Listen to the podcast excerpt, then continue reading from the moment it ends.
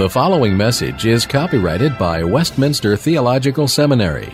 Duplication, distribution, or other use of all or any part of this message is not permitted without prior written consent.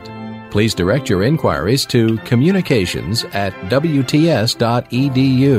For all other information, please visit the main website at www.wts.edu.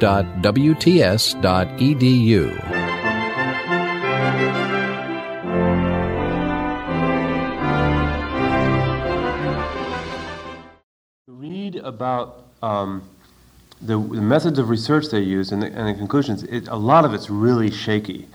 Um, if, you know, they fear, for example, that controlling certain energy waves or listening to a certain type of music or rhythm or whatever um, is, is occult, it's usually because they, they're afraid of it or they have some theory that this is how music affects you um, and um, they tend to associate the occult with some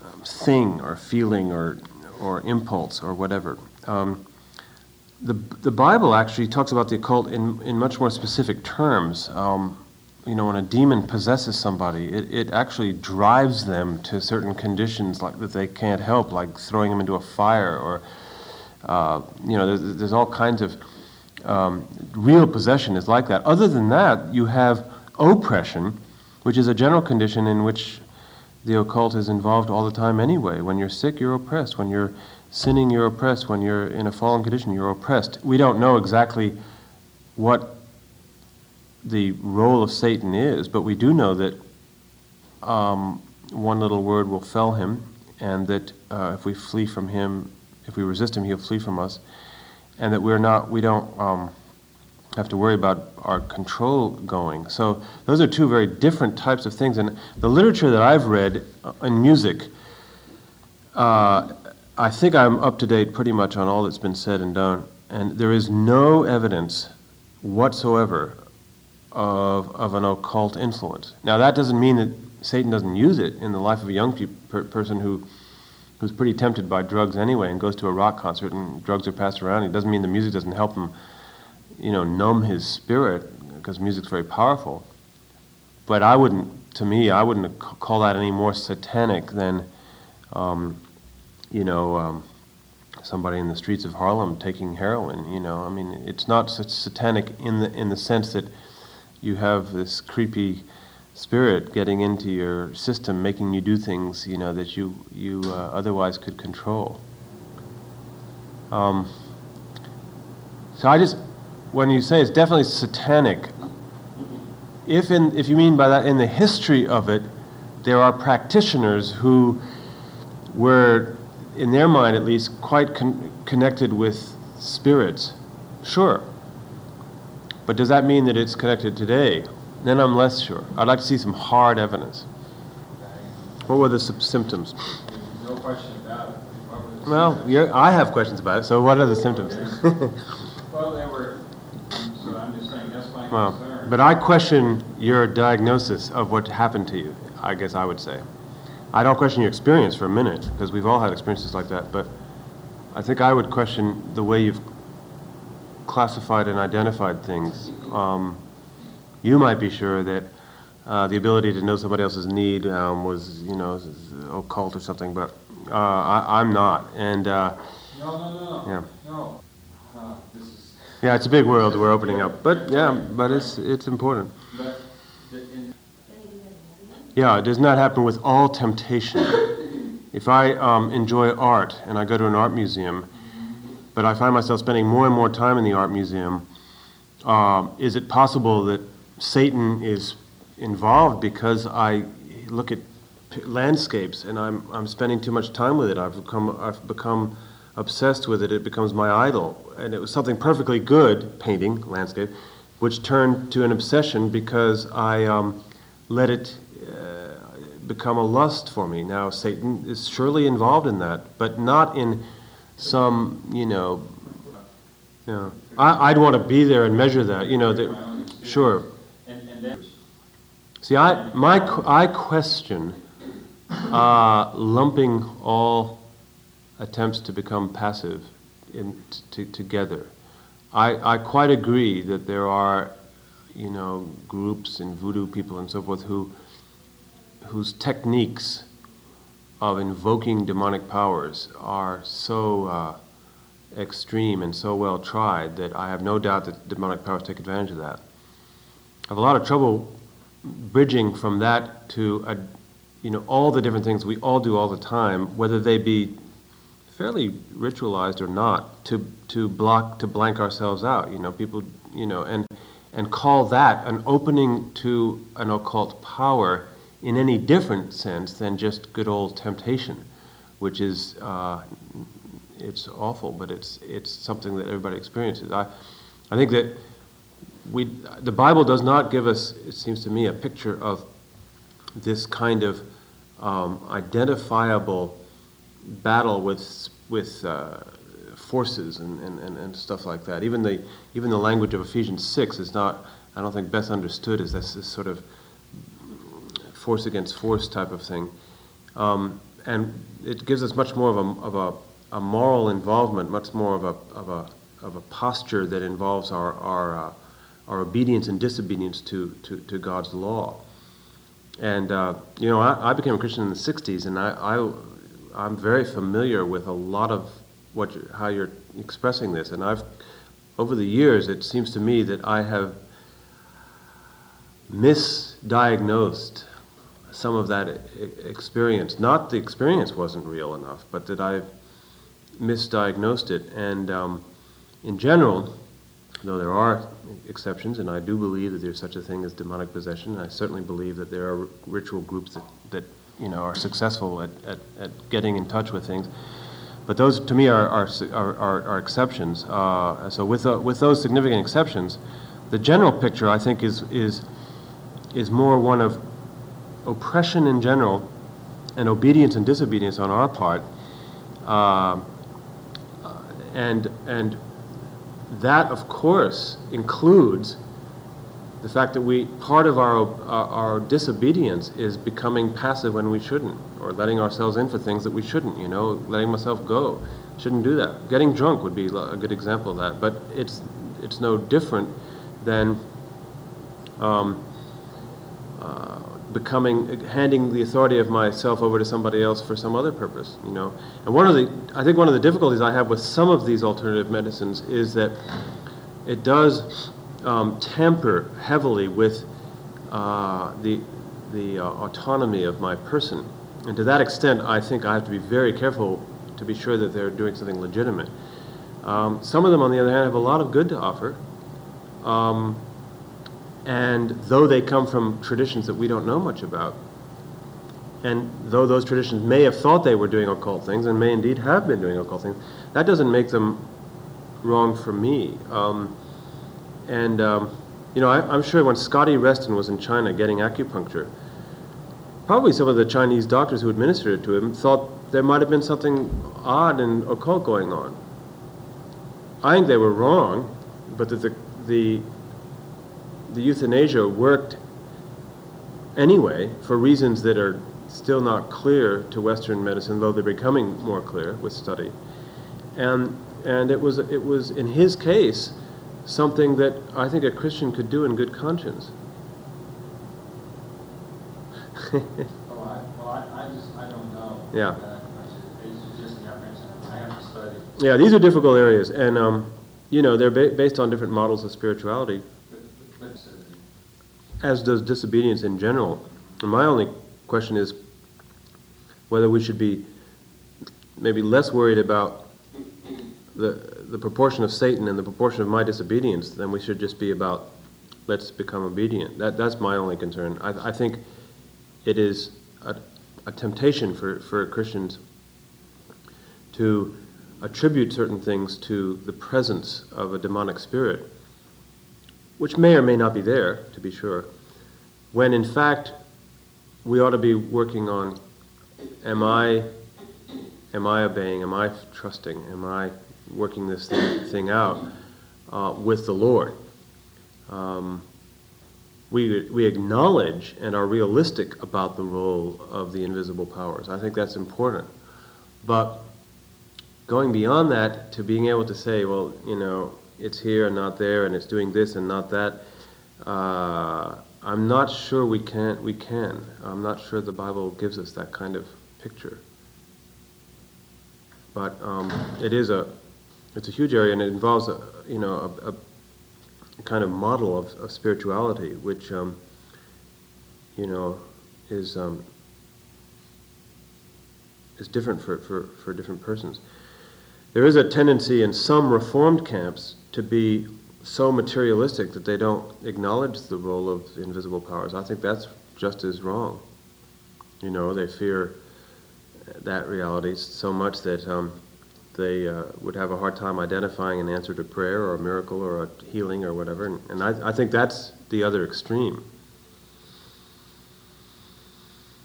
Um, but this is a this is an issue I think that'll come more and more into prominence. Um, we were saying, Laura, uh, in the first hour, that um, the the baby boomer generation is not only a major consumer of all kinds of health care, but is particularly open to um, alternative forms because of its uh, social and cultural background. You know, uh, problems with authority and and um, needing attention and, and wanting to have um, um, people spend a lot of time with them and things that uh, Western medicine doesn't always do as well as it should.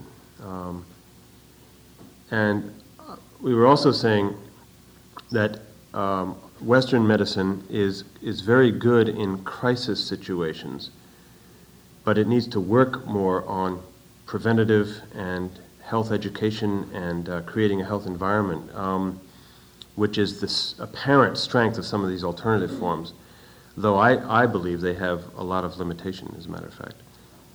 Um, this uh, friend of ours in Aix, my colleague, he, he's actually now the apologetics professor there, has an amazing life story. He, uh, he grew up, his, his father was a policeman in Marseille and uh, he grew up in pretty tough neighborhoods. And um, he was uh, reached by the, a branch of the Tibetan Buddhists who had a monastery right outside of Marseille. Some of them were actually, most of them from Tibet, and some were just white, you know, Western people who had become attached to the movement. And he, at the age of 11 or 12, he, he joined this group. And he spent eight or nine years with them. And he became a Lama doctor which is um, quite a discipline. I mean, you have to study for years and years and be uh, a real expert on anatomy and, and, and all these things, but in their tradition. And um, when he became a Christian, at first he kind of renounced the whole thing as just being garbage and wrong, and he kind of went into a more Western view of everything. But then in recent years, he's been toying with the idea that perhaps there are some things of value to this, and um, uh, he uh, he tries it. He practices some of this stuff on his family and himself and on his friends and so on, and uh, we finally had to tell him at the seminary, look, we don't think it's wise for you to to do this. You know, in, in this country we have medical associations, we have exams, we have uh, degrees, and uh, if you want to practice medicine, you probably better go through the way we do it. Um, for one thing, if, if you did anything that was uh, that was wrong, uh, you're opening yourself up to uh, being pursued. And then, for another thing, your job is a theological professor and not a doctor, and uh, you ought to make a decision what you are. Um, and he accepted that, but there was always these two sides. Which you know, um, have we forced a Western paradigm on this person who had a lot of valuable insights from his own position, or um, were we, you know, correct in uh, discouraging it? I think that simply represents where we're at. I, I think very cautiously and with a lot of study we will be able to find out the, the virtue of, of some of these forms and maybe incorporate them. And there are more and more doctors who do a kind of synthesis of, of, of all these different things, you know.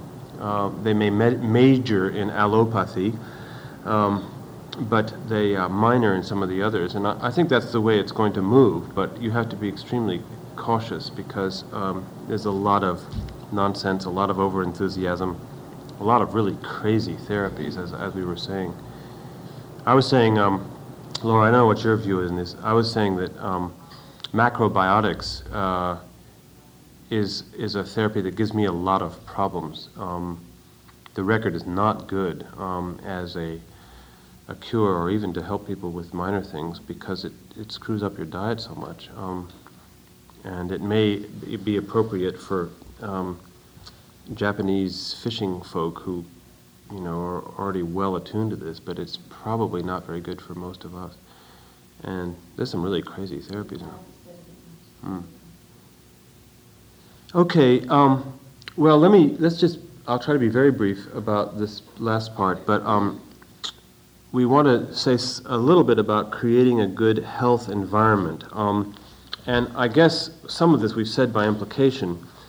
Uh, it happens, it's amazing, I guess here's the Holy Spirit's timing of things, but it happens that our country is, is very actively reflecting on, on this. Um, and um, as you know, uh, Wofford uh, won the senatorial election very easily in this state, m- mainly because he was able to uh, get, gather the sympathy of voters uh, on, on health care. There were other issues as well, but healthcare was, was one of the big ones. Um, a recent um, cover story in Time magazine um, shows the, uh, the incredible growth of health expenditures and, the, and yet at the same time, the greater and greater number of people who have no access to, health, to decent health care. Um, in the typical journalistic way, they point out that um, the annual dose of human growth hormone for a child with severe deficiency is $20,000. Coronary bypass surgery for a 50 year old, $49,000. Cost of a bufferin tablet for a patient in a psychiatric hospital, $3.75. Price of a modified radical mastectomy, $7,900. Uh, one day's intensive care for crack baby, $2,000. A 50 minute session with a psychotherapist, uh, $160. Um, and uh, a, a C section baby delivery, 7500 and so on. Um, then again, I don't know, I, I sometimes wish that I could be a statistician. This is wonderful stuff. Americans spend $23,000 a second on medical care. That's over $2 billion a day, or 733, 733 billion a year. Uh, and that has doubled what was spent seven years ago.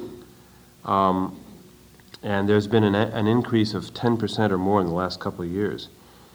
Um, for the federal government, medical um, costs have been the fastest growing major item. And uh, so this is, this is just a huge area. Um, and um, the, the other, the down, well, the other downside, there's a lot of downsides of it. The, another downside of it is that um, we devote, as a country, 12.3% um, of our gross national product to health care. Uh, it was only 9% in, in 1980 And if we continue at this rate, within 20 years, we'll be spending a third of all our resources on medicine. And um, there is, uh, as well, uh, a lot of wastage, probably. It's hard to know how to evaluate this, but it, it is possible that overzealous testing, unnecessary surgery, and other kinds of medical waste account for over $100 billion a year. Um, insurance companies claim that they are losing over $60 billion a year on uh, thieves, cheaters, or just evaders. Um, um, at the same time, um, a lot of people aren't getting proper care. It's a very odd situation. Um, people um, are in the midst of plenty, but they're starving for, for care. About one out of nine American working families, which is 37 million people, have no insurance at all, no medical insurance at all. One in nine working families, that's 37 million people have no insurance. Um, most of the uninsured are families of workers in small firms um, that don't, uh, don't offer coverage. Um, and among the uninsured are 8 million American children growing up without adequate medical and dental care. Um, and then there's a lot of other things. 17% of Americans suffering from diabetes or high blood pressure are, are going without treatment and, and, and so on. Now, Medicaid exists to insure people who cannot pay for coverage. And as you know, each state works out the, the allocations and how it's going to be applied. Um, and though this costs 2.3 billion um, in the very first year of its inception, and now it's it's something like 65% more than that. Um, still, um, it can barely afford to keep up with the need. Um, it's the fastest growing spending program. Um, next year, they predict it will dispense 158 billion in federal and state funds. And um, in fact, Medicaid pays for over half of the people in nursing homes. Uh, you have to, I think you have to have less than, is it $20,000 or less than 16 to, to, to deserve it? Maybe it's less than 20 a year. For everything, yeah. So it's, it's limited. So, and that's a lot of money for this, this limited thing. Um, and um, it's considered not very efficient. Um, and this, and, and, then there's Medicare, of course, which is um, for everyone uh, over 65. And um, the, the question that both of these raise, and that's the question that was in our reading, um, is what is a fair solution for obtaining aid, uh, for getting health care, for access to, el- to health care? Um, is it merit or desert? Um,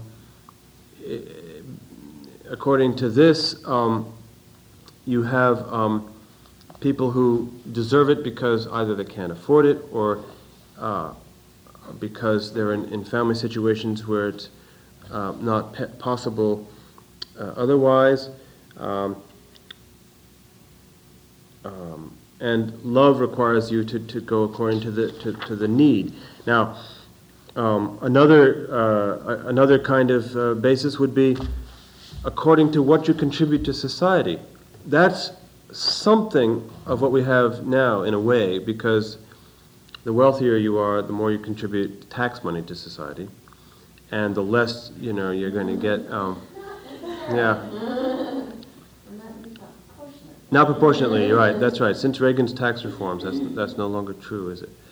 The very wealthy still don't pay more than a third, um, whereas they could have paid up to 80 or 90 percent. So that's, that's, that's true. But the, the, the middle group and the lower group certainly um, pay, um, contribute to society in that way. Of course, then that, uh, uh, then you have the other questions like, should a, a just society simply give you according to your need, whatever your contribution is? And how do you define need?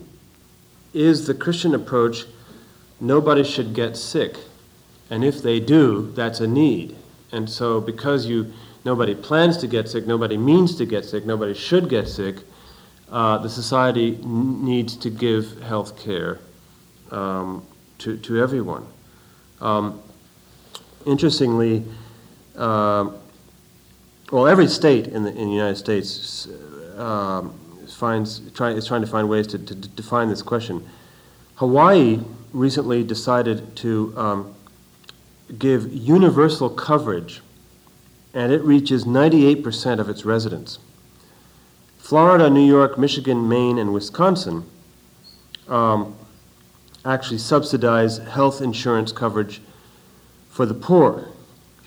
Uh, one of the most interesting uh, recent uh, innovative states is Oregon. Um, this, Oregon is asking the U.S. government to approve changes in Medicaid rules to provide a limited list of medical services to all people below the poverty level, regardless of their current medical status, Medicaid status. Um, and also in, in Oregon's comprehensive health plan, all employers are required to provide health insurance for full time employees and obliges insurance companies to renew those policies without excluding individuals considered too risky. Uh, Oregon also guarantees um, that doctors and hospitals are reimbursed for their services, but they have to justify their purchases of costly medical diagnostic equipment. Um, the most controversial uh, part of their um, of Oregon's thing um, is a list of 709 medical conditions and their treatments, and how are they ranked? according to their seriousness. Uh, and, uh, well, not just according to their seriousness, but according to the likelihood of a cure. Uh, or I think the wording is something like according to the likelihood of restoration to long term good health. Um, in effect, they're promising to provide universal coverage in exchange for a system of um, financial uh, subdivisions. A child gets a liver transplant, a chronic alcoholic will not. An AIDS sufferer will get treatment in the early stage, but in the terminal stage only gets comfort care. Uh, uh, the so called heroic measures or burdensome measures uh, are not being paid for. Uh, for example, life support systems for babies born after less than 23 weeks of gestation who weigh less than 500 kilo or 500 grams uh, will not will not get it. Uh, so-called self-curing ailments, um, like getting a cold or, or food poisoning, uh, sprained ankle, and so forth, or rashes, will not, are not covered. Um, and uh, a patient who needs spinal disc surgery, which is number 588 on the list, uh, may not may not get their coverage because it's so far down. Um, and time, this has not been in in in, uh, in place very long, so time will tell how effective it is. Um, it has a lot of critics, of course, but it has a lot of supporters. Um, the, the Children's Defense Fund, for example, is very critical for obvious reasons. Um, and um, they figure it's, it victimizes the poorest children. Um, but the uh, protagonists think that um, uh, even though the, there's some arbitrariness in, that, in, the, uh, in the pecking order, um, it, it's, it's pretty good on the whole. It ref, reflects international opinion, and um, it, um, it, incur- it stimulates the economy to some extent, and it encourages people to not to be hypochondriacs and so on. So um, it, will be interesting to see how it, how it comes out. Um, but in any case, this, I think, raises the question for Christians, and it's raised in this, this long article we read by Outka, um, as to what is um, right and, and, um, and, and, just care. Um, and uh, again, I think our position would have to be that um, we, we have to measure justice in terms of, of, of everyone's participation, not in terms of affordability.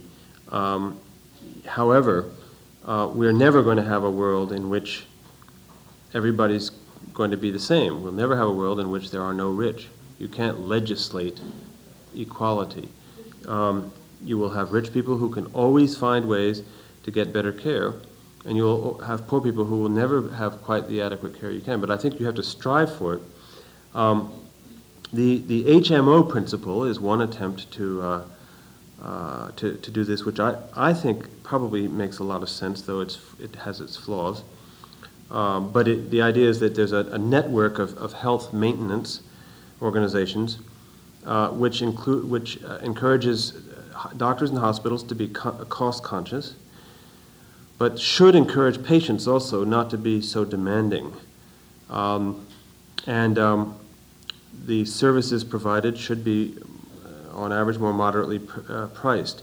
Um, I believe that um, having patients have a financial stake in the system um, is, is probably a, a, a good thing, uh, but that they should only pay on the, the basis of their ability to pay as well. Um, at the same time, I think any society which engages in this in HMOs without educating, without teaching what is involved, um, is not going to work. As a matter of fact, I don't think society without a religious underpinning as, par- as a central part of that education can, can, can work either. I think there's got to be um, some way in which the, um, the, the center of cultural authority of a society is not regulated by cost and. Uh, hello. My Come- apologies for being late, but I tried to make it here once this semester. This is amazing. well, you got 10 minutes of the uh, class to go. We, we, we're discussing uh, uh, general health care uh, and creating a good health environment. And my, my last point is that um, uh, there, there's some virtue in the HMO approach, but that no approach that's based on finance alone or, or market alone or um, fairness to the poor alone and so forth is going to work unless there's a cultural authority, uh, which I think has to be a Christian one, to, um, to, to be a, a basis for um, teaching about the principles of justice and care involved. As a matter of fact, I don't believe you can legislate care. You can legislate uh, against certain gross abuses. You can legislate to some extent to encourage, to give incentives uh, to keep costs down and to make people responsible for themselves and so on. But you can't re- legislate care. That's something that you need to teach. That's something that you need to be convicted of, and that's something ultimately only the Lord can do. Um, uh, we lived in a socialist country for many years, which worked pretty well. They had a national health plan. Um, but they find, of course, there, as they do in any national health care, that um, people lack motivation. They lack the spontaneous um, care and uh, love uh, for, for others that would alleviate so much of the problem.